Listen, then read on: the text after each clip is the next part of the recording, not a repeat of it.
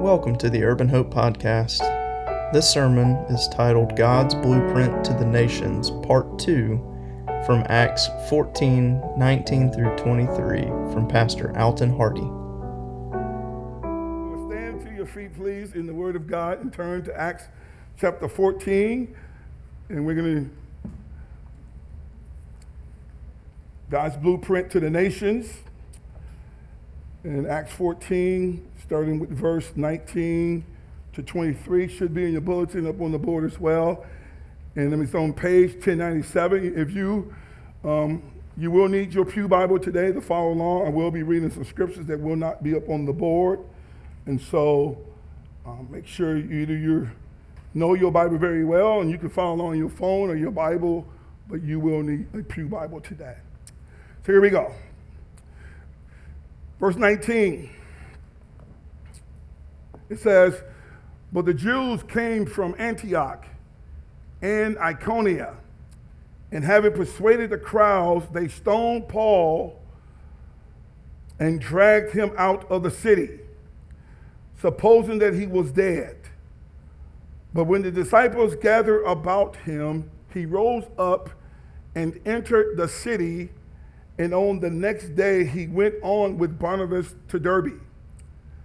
And when they had preached the gospel to that city and had made many disciples, they returned to Lystra and to Iconium and to Antioch, strengthening the souls of the disciples, encouraging them to continue in the faith, and saying that through many tribulations we must enter the kingdom of God.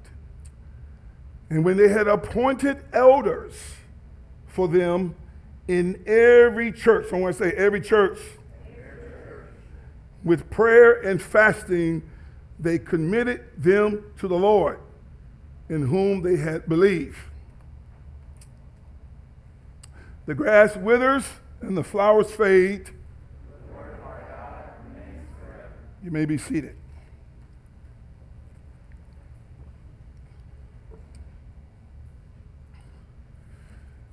In my last sermon on this subject, God's blueprint to the nations, this is part two. So make sure you put that on the website so people can know.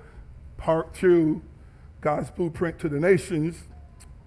Um, I made some comments, but before I go on, this is just kind of a, um, there will be a part three to this, which I will complete next week, and then we'll kick off our June and July sermon series on the Ten Commandments. And so I'll be in and out here and there, but for the most part, you have um, the rest of the preaching team up here doing most of the preaching. And I'll try to rest my voice and all of that. But, but in my last sermon, I made the point that the local church is the best institution on earth, bar none, that God has ordained to address the spiritual physical and the mental needs of his people. I told that story where I was speaking at a conference with family, um, can't even think of what family something, families count with Lifeline. And I'm on the board, and so they wanted me to speak about that. And Lord really used the speaker in front of me to really affirm that. But we all know that the church is referred to as the bride of Christ, made up of people from every nation, every tongue, all the tribes, and people and languages across the world. Jesus, by his grace, is redeeming people. That's why we do missions. That's why we go, therefore, and make disciples to all the nations, all the ethnos. We go. And Spirit works his way in. Some believe, some don't. We've discussed that before, and you're going to see that throughout the book of Acts.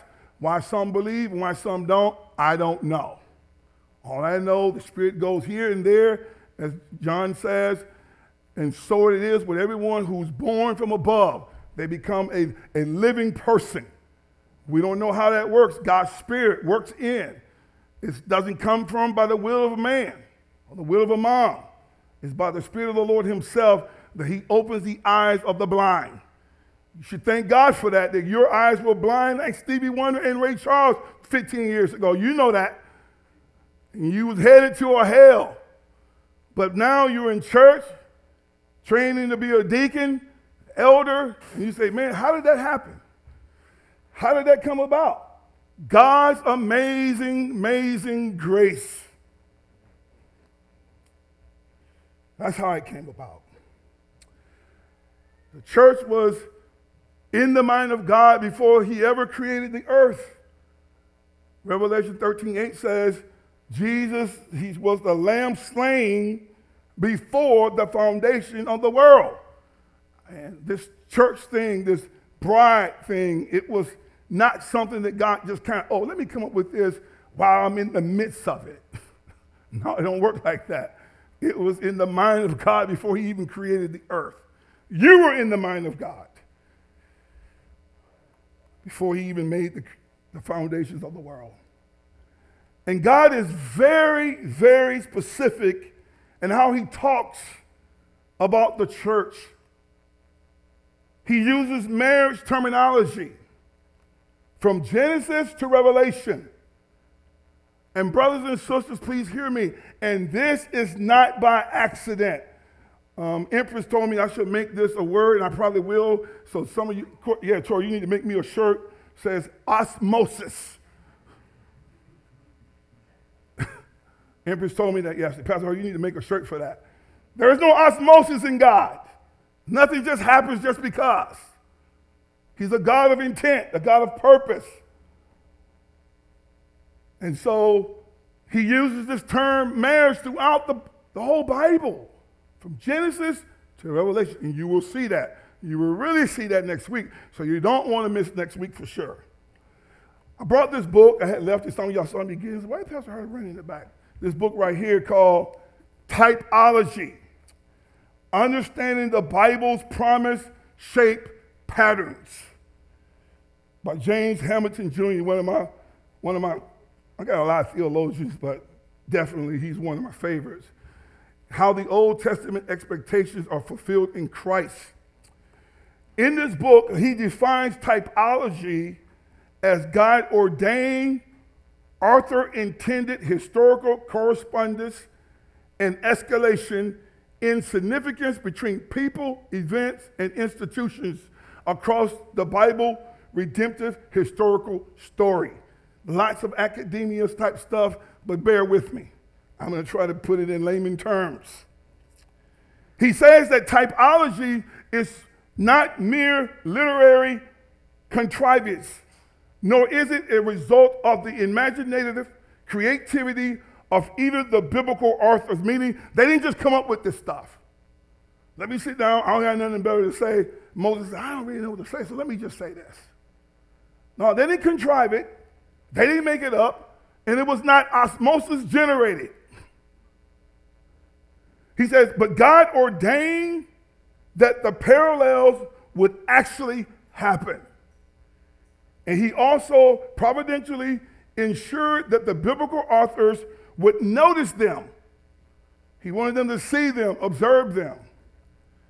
And the Holy Spirit superintended the process so that the biblical authors rightly interpreted both history they observed in the earlier scriptures to which they had access not by accident. God put it in there. So, which leads me then to my first slide, because this is important, which is first, Second Timothy 3.16. You can put this up on the board. So I like to use the amplified version just because it just kind of helps me explain it to you. For those of you who may, may or may not be always reading the Bible. You love Netflix, but you don't read your Bible that much. So I'm messing with you already. But please forgive me. I want you to read the Bible. But so here it is. All scripture, not some, all scripture is God breathed, given by divine inspiration. Whew, take a deep breath, because when I turn the corner, it's like, I don't know if God said that. See, that's what, and that's where we preachers get in trouble because we want to cherry pick. I can't cherry pick. This is why we like expository preaching here, because I just can't skip over stuff because I don't like it. Now, let me tell you, let me be totally transparent. There's stuff when I come across in the Bible, I don't necessarily like it. But we were just singing Hosanna, King of Kings. That's, that's the problem. He's king. I'm not king. I'm not Dr. King. I'm not anybody's king. I'm just a man made by King King, boss boss. The one that Tim Keller and Dr. Reader was like, whoa! That's probably what they're saying. They probably still shouting at each other. Whoa! Man, you see Jesus? Beard shaped up, looking nice. I told D, I don't think D, um, Jesus in heaven. I don't think he's flabby gabby. I think he's nice and built. I think he tidy up. I'm trying to get to where he is. And I go out there and pump free weights, and then I go eat some chips. but all scripture is given by divine inspiration, and it is profitable for instruction. It instructs us for conviction of sin, for correction. It corrects us. We'll come back to that. Of what? Of error and restoration to obedience.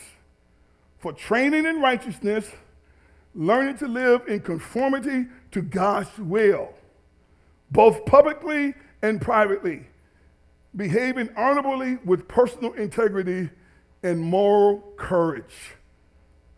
So Next scripture, this is for me. For all those of you who want to preach. Next slide. So it says, Paul tell all preachers, if you want to be a preacher, you want to be a pastor, you believe the Lord's called you to preach the word of God, this is for you. This is, this is a serious charge Paul gives to all those who desire to stand and proclaim the word of God. Here it goes. He says, I solemnly charge you I mean, this is the part in the presence of King God and of Christ Jesus, who's watching me right now. The angels got their pens out and they're taking good notes. They know how to write, they know how to spell, they know all the commas and the, and the, and the adverbs and verbs. They're pretty good. They're angels. They've been taught by God Himself. They're not missing anything. So they're watching me, what I'm going to say today. So, Lord, please help me say how you would say it.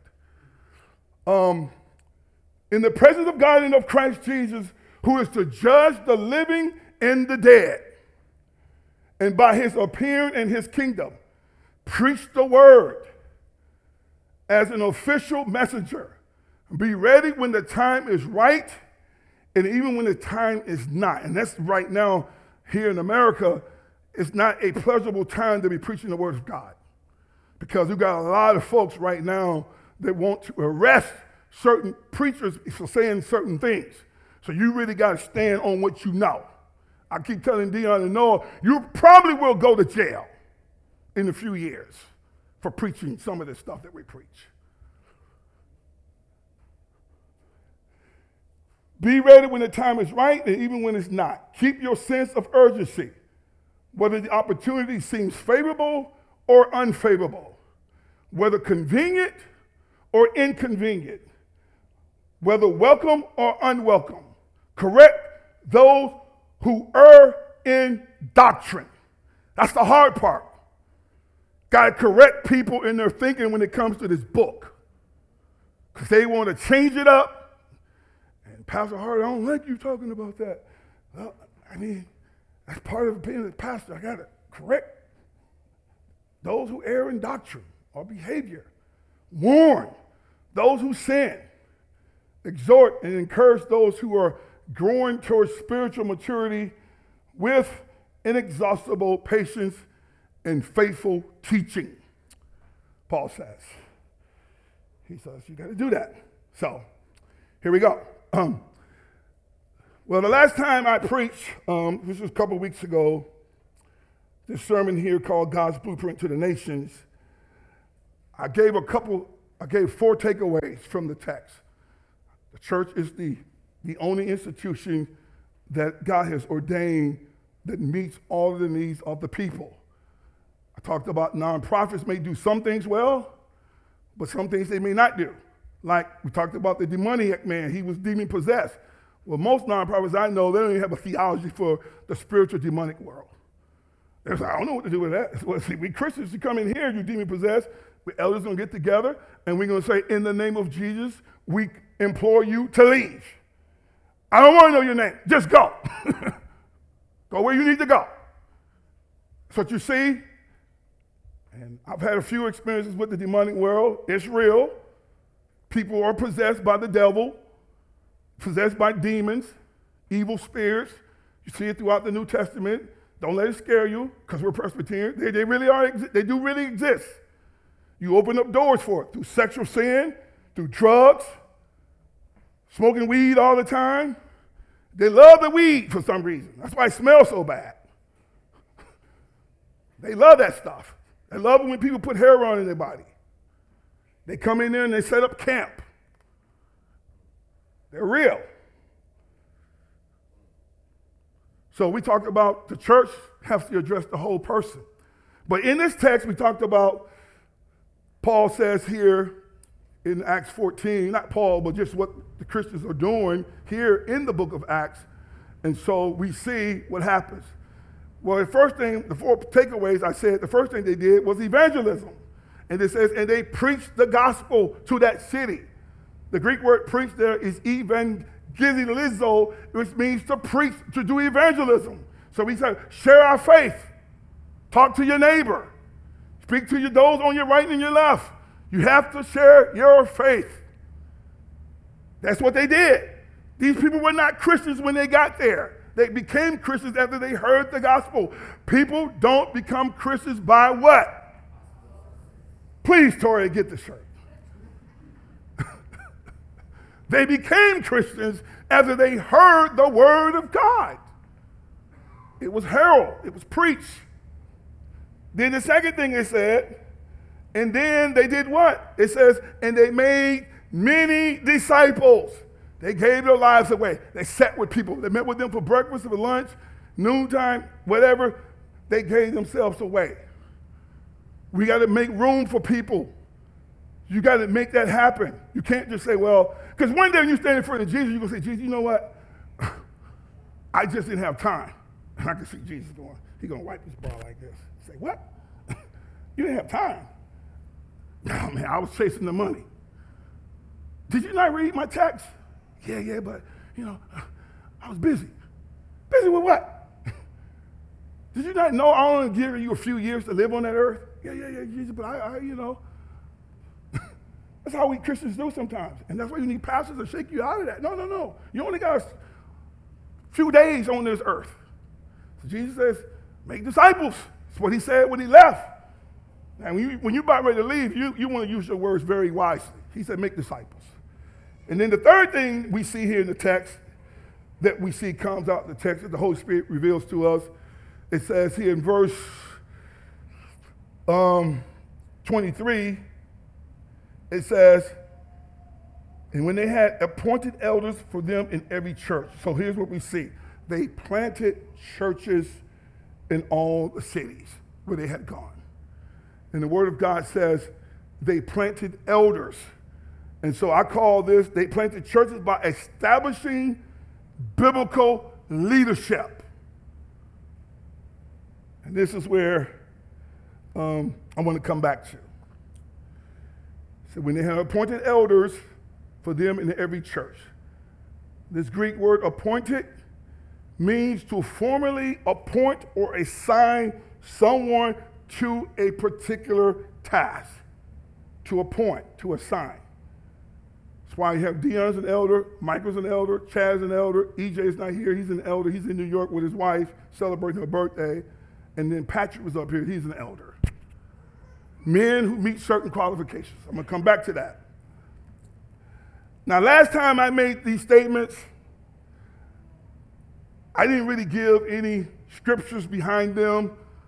I made some ad lib kind of jokes or whatever the case may be, and, and I had a couple of people come to me, and I said, "Wow!" I said, "Yeah, I need to."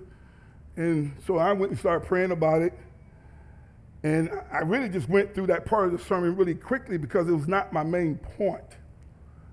But I do pray, I do have a relationship with Jesus, and Jesus talks to me, and He um, And the Lord keeps telling me over and over again, because I know a lot, so I'm assuming everyone knows what I knows or have come to some faithful fidelity about what the Bible teaches. And Jesus keeps telling me, well, I don't know why you keep jumping ahead, Alton. You need to slow down and allow me to walk you. This church is very young. There are people coming in, and they know very little about what you just said. And I'm going to hold you accountable, son. So stop it. That's how Jesus talks to me. You won't play around with this. You got to slow down and, and, and, and watch what you're saying when you're up there preaching. Because I am not a joke. I'm very serious about this, Alton. And so the Lord keeps reminding me. I just can't assume everyone knows, understands, have even considered what the Bible actually teaches concerning leadership in the home and in the church. I just can't assume that. There are people coming in, and, and so I'm going to get into this. I says many of us have come from broken homes where some kind of abuse from fathers, men, whether they were absent or present. You, have seen the, the worst of it. We've seen our moms, grandmoms be abused, taken advantage of. Some may have saw your moms be doormats, no voice at all. Some saw your moms and grandmas lead aggressively in the home, across the board, because the father was either lacking in confidence, both spiritually and economically. Or just because the mom took charge and never really cared about whether to submit to the husband. You see that? That's a, that's a, that's a prevalent thing right now, boss lady. You know, Ayana was interviewing this lady, said, Would you marry the bus driver? Said, If he owned the bus. She's like, I, no, I ain't marrying no regular bus driver. Ain't no nine to five working at, at, at Amazon. I ain't marrying that kind of guy. So it's a different kind of group of women out there now. You know, so y'all like, whoa, okay. All right, Ebony. and I put here in my notes, some of us have been raised up in homes and in environments where there was no biblical masculine sacrificial servanthood at all. You've not really seen that. Let me say it again. Some of us have been raised up in homes and environments where there was no biblical masculine sacrificial servanthood at all ethical. We see very little strong, we have seen very little strong ethical male teachers in the urban environment. You go up to Fairfield High School, all you, you'll hardly see any man. That's the first thing you notice. From the administrative to the school, no man. Zero. Especially not biblical strong men. So we haven't seen strong men, masculine men at the home or school. And let's be totally honest, and a lot of times, sad to say, we've not even seen them at church. So therefore, we bring to this subject matter of biblical leadership in the church, in the home, lots of confusion, lots of hangups, lots of objections, and our own human sinfulness, and because of the current culture oppressing us with demonic doctrines that directly oppose the very word of God. I mean, I, you know, this is just, this, I'm like, they're literally trying to tell us that a man can have a baby to be pregnant. There's a woman being arrested because she said, No, a man can't have no baby. They're arresting her. Let that sink in. Me pregnant?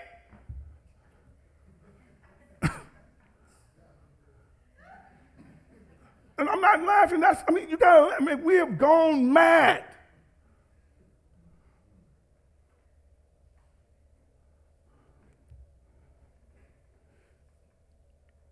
So we bring to this subject matter all kinds of hangups. I understand that's in the room.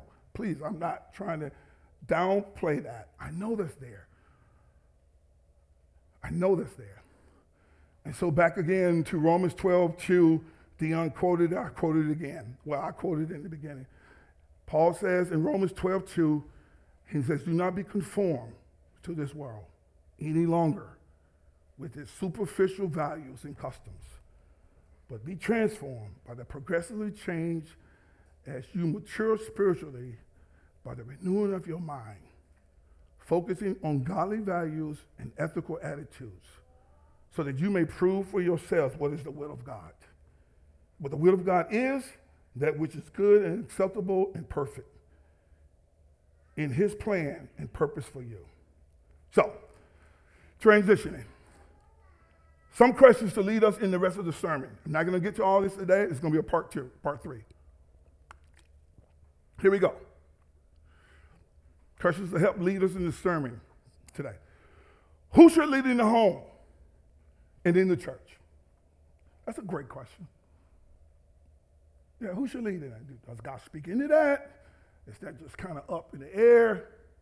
Who should lead? Does the scriptures from Genesis to Revelation speak into this question? Another great question. Does the Bible, is it silent? Does it say anything? We just all got to kind of figure it out. So I want you to keep that question in mind. Does the Bible, from Genesis to Revelation, the 66 books, does it speak into it?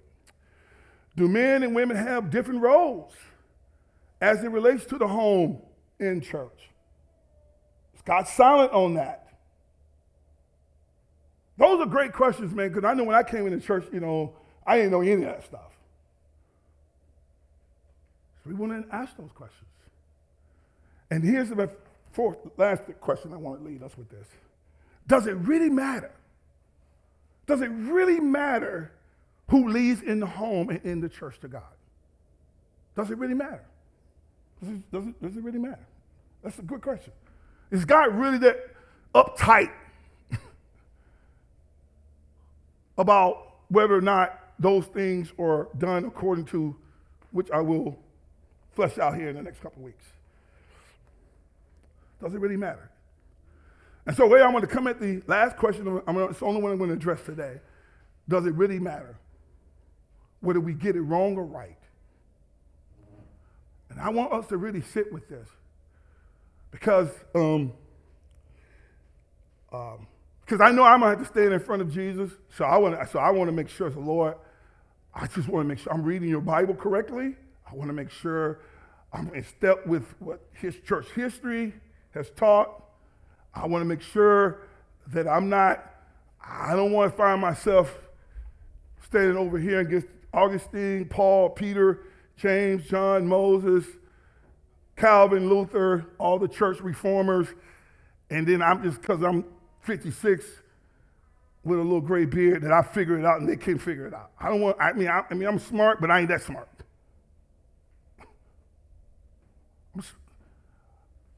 I just want to make sure I said God, because but if I'm wrong and they all had it wrong too, then help me to see it the way that you really want it to be seen. Because I'm good with that. All right. In the world of theology, we have two theological views in this world that we call in, in theology world. One is called, I wanted to have it up on the board today, but I forgot to do it, so y'all can actually see the word. I'm just gonna have to quote it to you. It's called complementarianism. Complementarianism. That's the one theological word. This word means um, complementarianism stresses that although men and women are equal in personhood, they are created for different roles. That's what the word complementarianism means. And then you have the other theological view in the, in, in the theological world. It's called egalitarianism.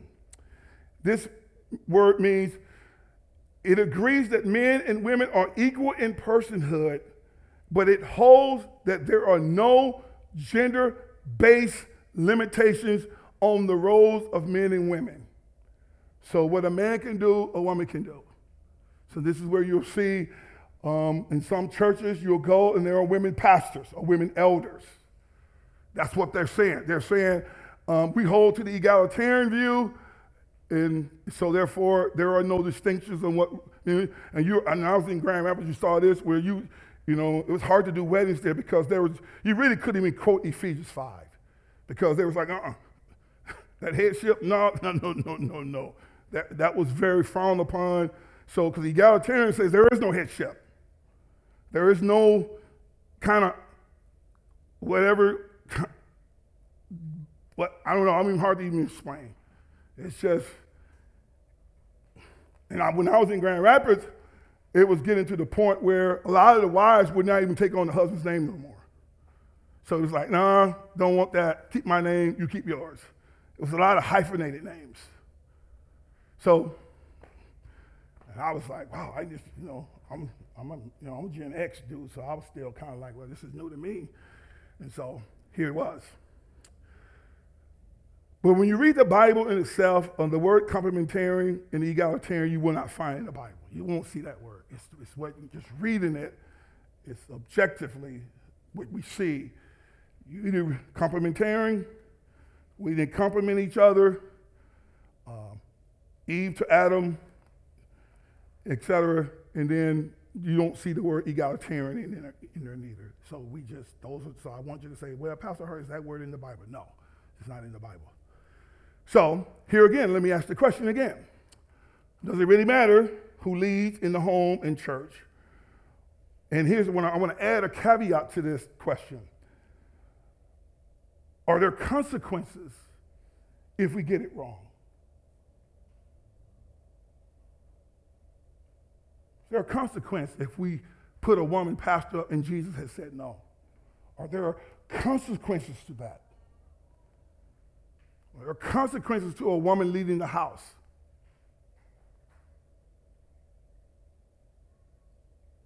It's a question keep in the back of your mind. All right, so all we have is the Word of God. So I told you grab your Bible because we're now going to turn to a few scriptures. I got to, I got to hurry up here. I want to make sure because I want to make sure I flesh this out. So when God gave Moses first five books of the Bible, the plans on building of the tabernacle in the wilderness. When he brought the people out of Egypt, he had them um, build a tabernacle, a place where they can go and gather for worship. Before the temple was built by um, David with King Solomon. But when God gave the plans on the buildings of the tabernacle in the wilderness, I mean, this is why I want you to read the Bible. He prescribed in details who should perform what duties as it related to certain responsibilities. It was not just left up to whoever decided to do it. God prescribed it to the detail. That's why when you go back and read the book of Leviticus, you see this, this God who's intricate involved. He's, he's not aloof, he's prescribing. It wasn't up to who Moses can choose. I'm going to choose my buddy. No, it wasn't that kind of a party. God said, oh, no, no, no, no. That's why it goes back to typology. All of these patterns were being pointed to Jesus. And so God wanted Moses to know you can't live this. This is serious kingdom business. You don't get to choose. You do what I tell you to do, down to every detail of that tabernacle, as well as that temple. And so Yahweh was very clear. He was very clear. And so I had my notes here, but they got lost. So turn to Numbers chapter 3, which is page um, 130, actually 129 in the Pew Bible. We're going to be in Numbers here for a minute, so I got to hurry up and get done because I want to read a lot of scriptures. So here it says, Numbers chapter 3, Pew Bible, page 129. These are the generations of Aaron and Moses at the time when the Lord spoke with Moses on Mount Sinai. These are the names of the sons of Aaron Nadab, firstborn, Abihu, and Eleazar, and Ithamar, these are the names of the sons of Aaron, the anointed priests, whom he ordained to serve as priests. But Nadab and Abihu died before the Lord when they offered unauthorized fire before the Lord in the wilderness of Sinai, and they had no children. So Eleazar and Ithamar served as the priests in the lifetime of Aaron the father. Verse 5 And the Lord spoke to Moses, saying, Bring the tribe of Levi near, which is the Levites, the book of Leviticus, is the priesthood, and set them before Aaron the priest, that they may minister to him. They shall keep guard over him and over the whole congregation before the tent of meeting, as they minister at the tabernacle. They shall guard all the furnishings of the tent of meeting and keep guard over the people of Israel as they minister at the tabernacle. And you shall give the Levites to Aaron and his sons. They are wholly given to him and among the people of Israel. And you shall appoint Aaron and his sons, and they shall guard their priesthood. But if any outsider comes near, he shall be put to death. Verse 11 And the Lord spoke to Moses, saying, Behold, I have taken the Levites from among the people of Israel instead of every firstborn who opens the womb among the people of Israel. The Levites shall be mine, for all the firstborn are mine on the day that I struck down all the firstborn in the land of Egypt. I consecrated for my own all the firstborn in Israel, both of man and both of beast. They shall be mine. I am the Lord. And the Lord spoke to Moses in the wilderness of Sinai, saying, List the sons of the Levi by fathers, houses, and by clans. Every male from the month old and upward you shall list. So Moses listed them according to the word of the Lord, as he was commanded. And these were the sons of Levi by their names Gershon, Kohath, and Merari. And these are the names of the sons of Gershon. So I'm going to stop at verse 17. So you see that. So these Levites, by the call and the will of God, they've been set aside to take care of all the items of worship in the tabernacle as well as in the temple. Now go over to chapter 4, page 131, and look at verses um, 14 to 15. Um, you can see at the head of chapter 4, it says the duties of the Kohathites, the Gershonites, and the Merarites. But look at verse 14 and 15. It says, And they shall put on, put it all, the utensils of the altar, which are used for the service there the fire pans, the forks, the shovels, and the basins, all the utensils of the altar. And they shall spread on it a covering of goat skin, and shall put it in the poles here it is, verse 15.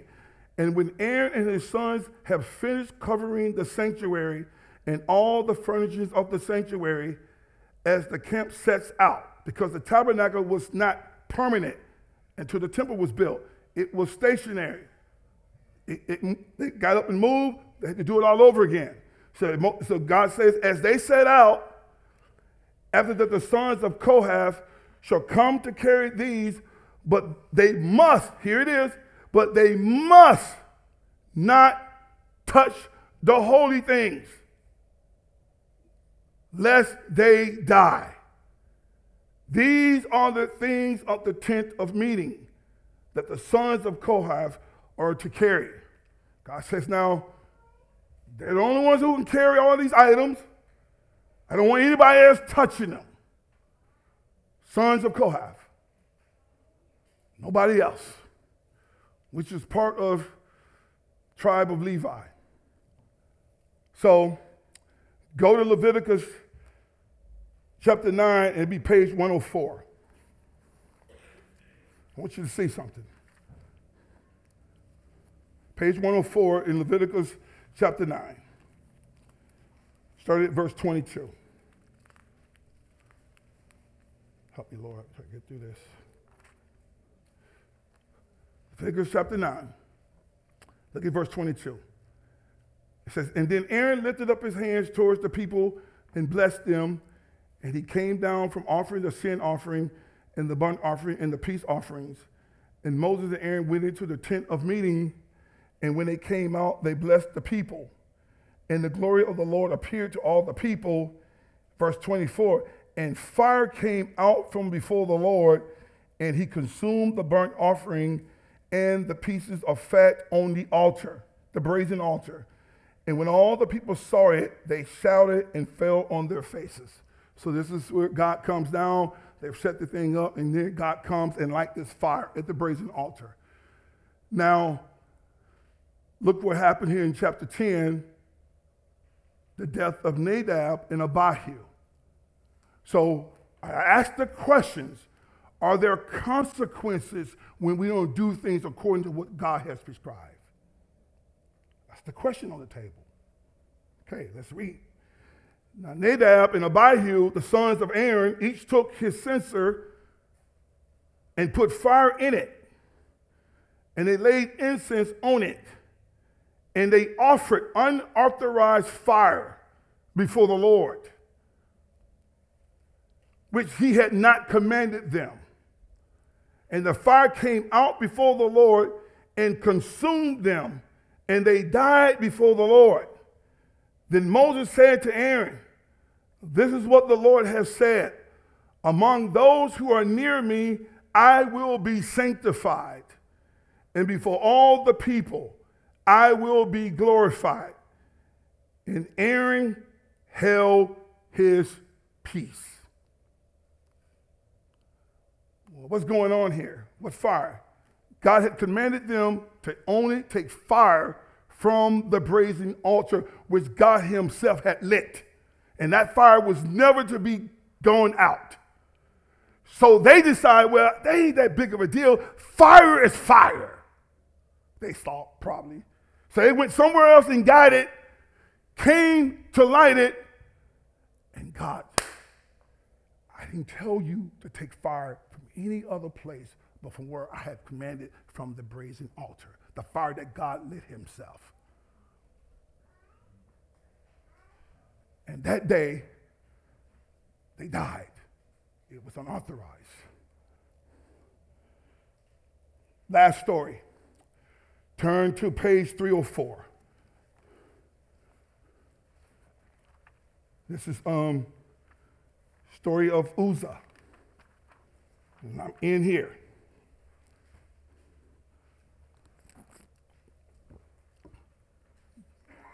Three oh four, 2 Samuel chapter 6.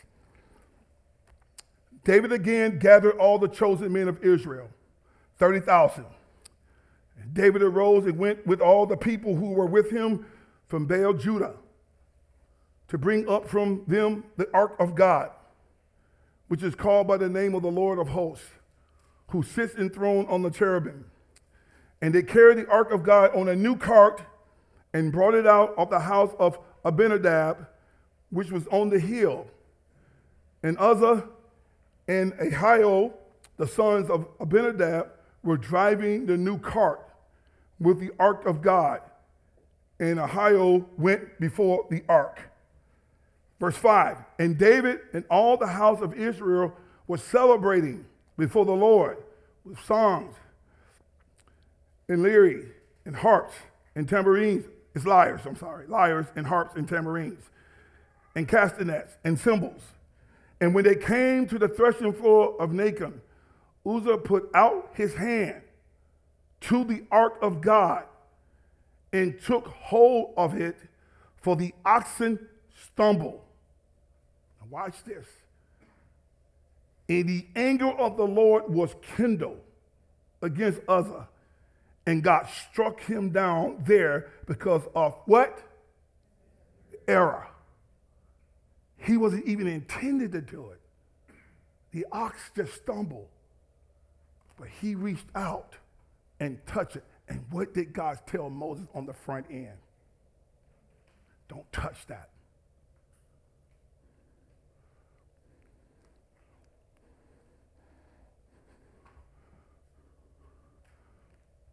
God says, and look what happens.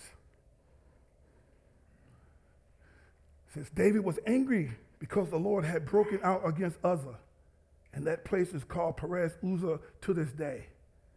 And David was afraid. of the Lord that day. And he said, How can the ark of the Lord come to me? The Lord put this in my heart. Are y'all, are y'all afraid of the Lord? Do you, do you, I think when I was when Karen was giving the exhortation, I said, I, got, I don't know if your people really understand who you are. I don't think we I don't think we as humans sometimes understand who it is that we're worshiping. Our culture has, got us thinking that we somehow are equal with God. David was a man after God's own heart, and the Bible says, and he was afraid. God is not missing his words. When he say don't do something, he's not, oh, you think this a joke? I'm not the joking one. I'm not the one to be played with. I'm not, I'm not your mother, I'm not your grandmama. I'm Yahweh. I uphold the universe. I'm the one that say you die and you live. That was not Pastor Rito's call last week. That was Yahweh's call.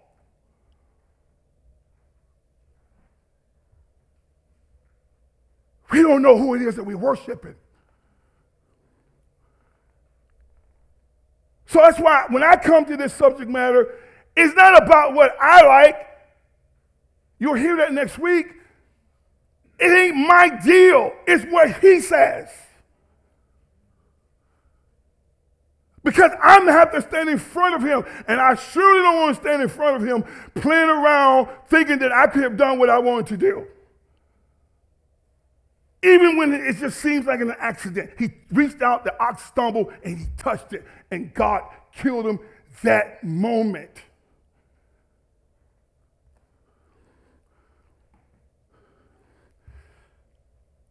Page 1234, and I end here. I want you to think about this all week as we come back. I'm be done here. Give me two minutes. Promise. Revelation 21. I shared this with Dion. says the New Jerusalem that God is building for his people called the bride. So here it goes. Let me read it. 1234. And I want you to ask God all week, why are you doing this, God? Here it goes. Then came out of the seven angels who had the seven bowls full of the seven last plagues and spoke to me, saying, Come, I will show you here again, marriage language, the bride. Beginning of the book, end of the book. God refers to his church, the bride. What's a bride? Who's the groom? Okay, I didn't write it. You got to ask God, why are you referring to her as the bride? And why the first thing you do in Genesis is marriage? And you give us all these marriage terminology throughout the book of the Bible. And is, is that there by happenstance? Is it there by osmosis? Is it there for a reason? I don't know. This is why I want you to pray. But then watch what happens here. He calls it the wife of the Lamb. And he carried me away in the spirit to a great high mountain and showed me the holy city Jerusalem coming down out of heaven from God the place where you and I will all be. Having the glory of God, its radiance like a most rare jewel, like a jasper, clear as crystal. It had a great high wall with 12 gates, and at the gates, 12 angels. And on the gates, please read this slowly, because I want you to ask the Lord in prayer about this. On the names of who? The 12 tribes of who? Sons of Israel. Can I be, un- those are men, masculine names. And for all of eternity, when you are in that city, you're going to wake up and you're going to see all those names. The question is why? God hate women? He made them. Let's keep going. And on the east three gates, on the north three gates, on the south three gates, are the 12 three gates, verse 14, and the wall of the city had what? 12 foundations, and on them were the who? Who were the apostles? Male or female? Why is God doing that?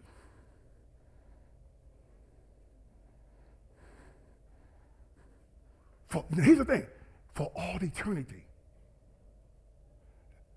And let me end here. Just came to me.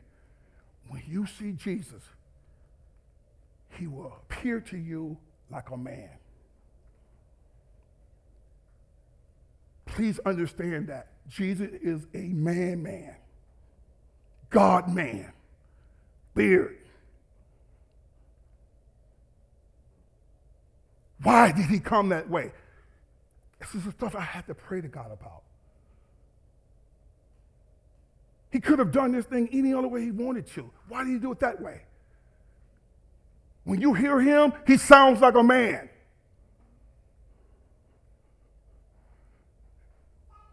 That's the one we worship. That's the one we give allegiance to. He's sitting on that throne. He's not emasculated. He's a man. He's a God man. He's eternal. And he does this, and this is what the guy is saying. Type out. But why? We're the wife, he's the groom. We come to him, we submit to him, he leads us. I don't lead, listen to me, as the pastor, I don't lead Jesus in nothing. I only do to do his will not my will. It doesn't matter whether I like it or not. And there's a lot of stuff that Jesus tells me. Let me be honest. If it wasn't for Jesus telling me to come to Fairfield with blown up houses, I would have never come. I didn't come to Fairfield because it was me. I came to Fairfield because he who sits high and looks low doesn't play games. You go where I tell you to go. You speak what I tell you to speak.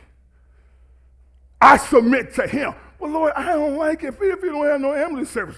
Did I stutter?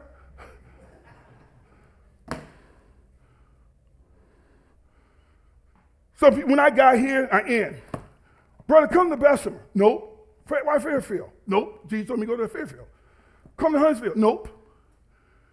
Jesus said, stay in Jerusalem. Go to the Mount Galilee. He, he's not very vague on these things. But for some reason, we early, we Christians in the 21st century, we think we can hear Jesus say, I say go to Fairfield, but no, I want to go to Huntsville because it's new. That's where Michael Bourne and Sims live. I want to be up there. It's nice and clean. they got less gunfights. Want me go to Charlotte. Pretty, big, nice buildings. It don't work that way. You go where I tell you to go. You do what I tell you to do. You submit unto me. I'm the groom, you're the wife. And we get into that next week, it's going to make a lot more sense why God is using the language of marriage, the bride, the groomsmen, etc. And it's not there by accident. Thank you for listening to the Urban Hope Podcast. For more information about Urban Hope Community Church, please visit www urbanhopecc.com.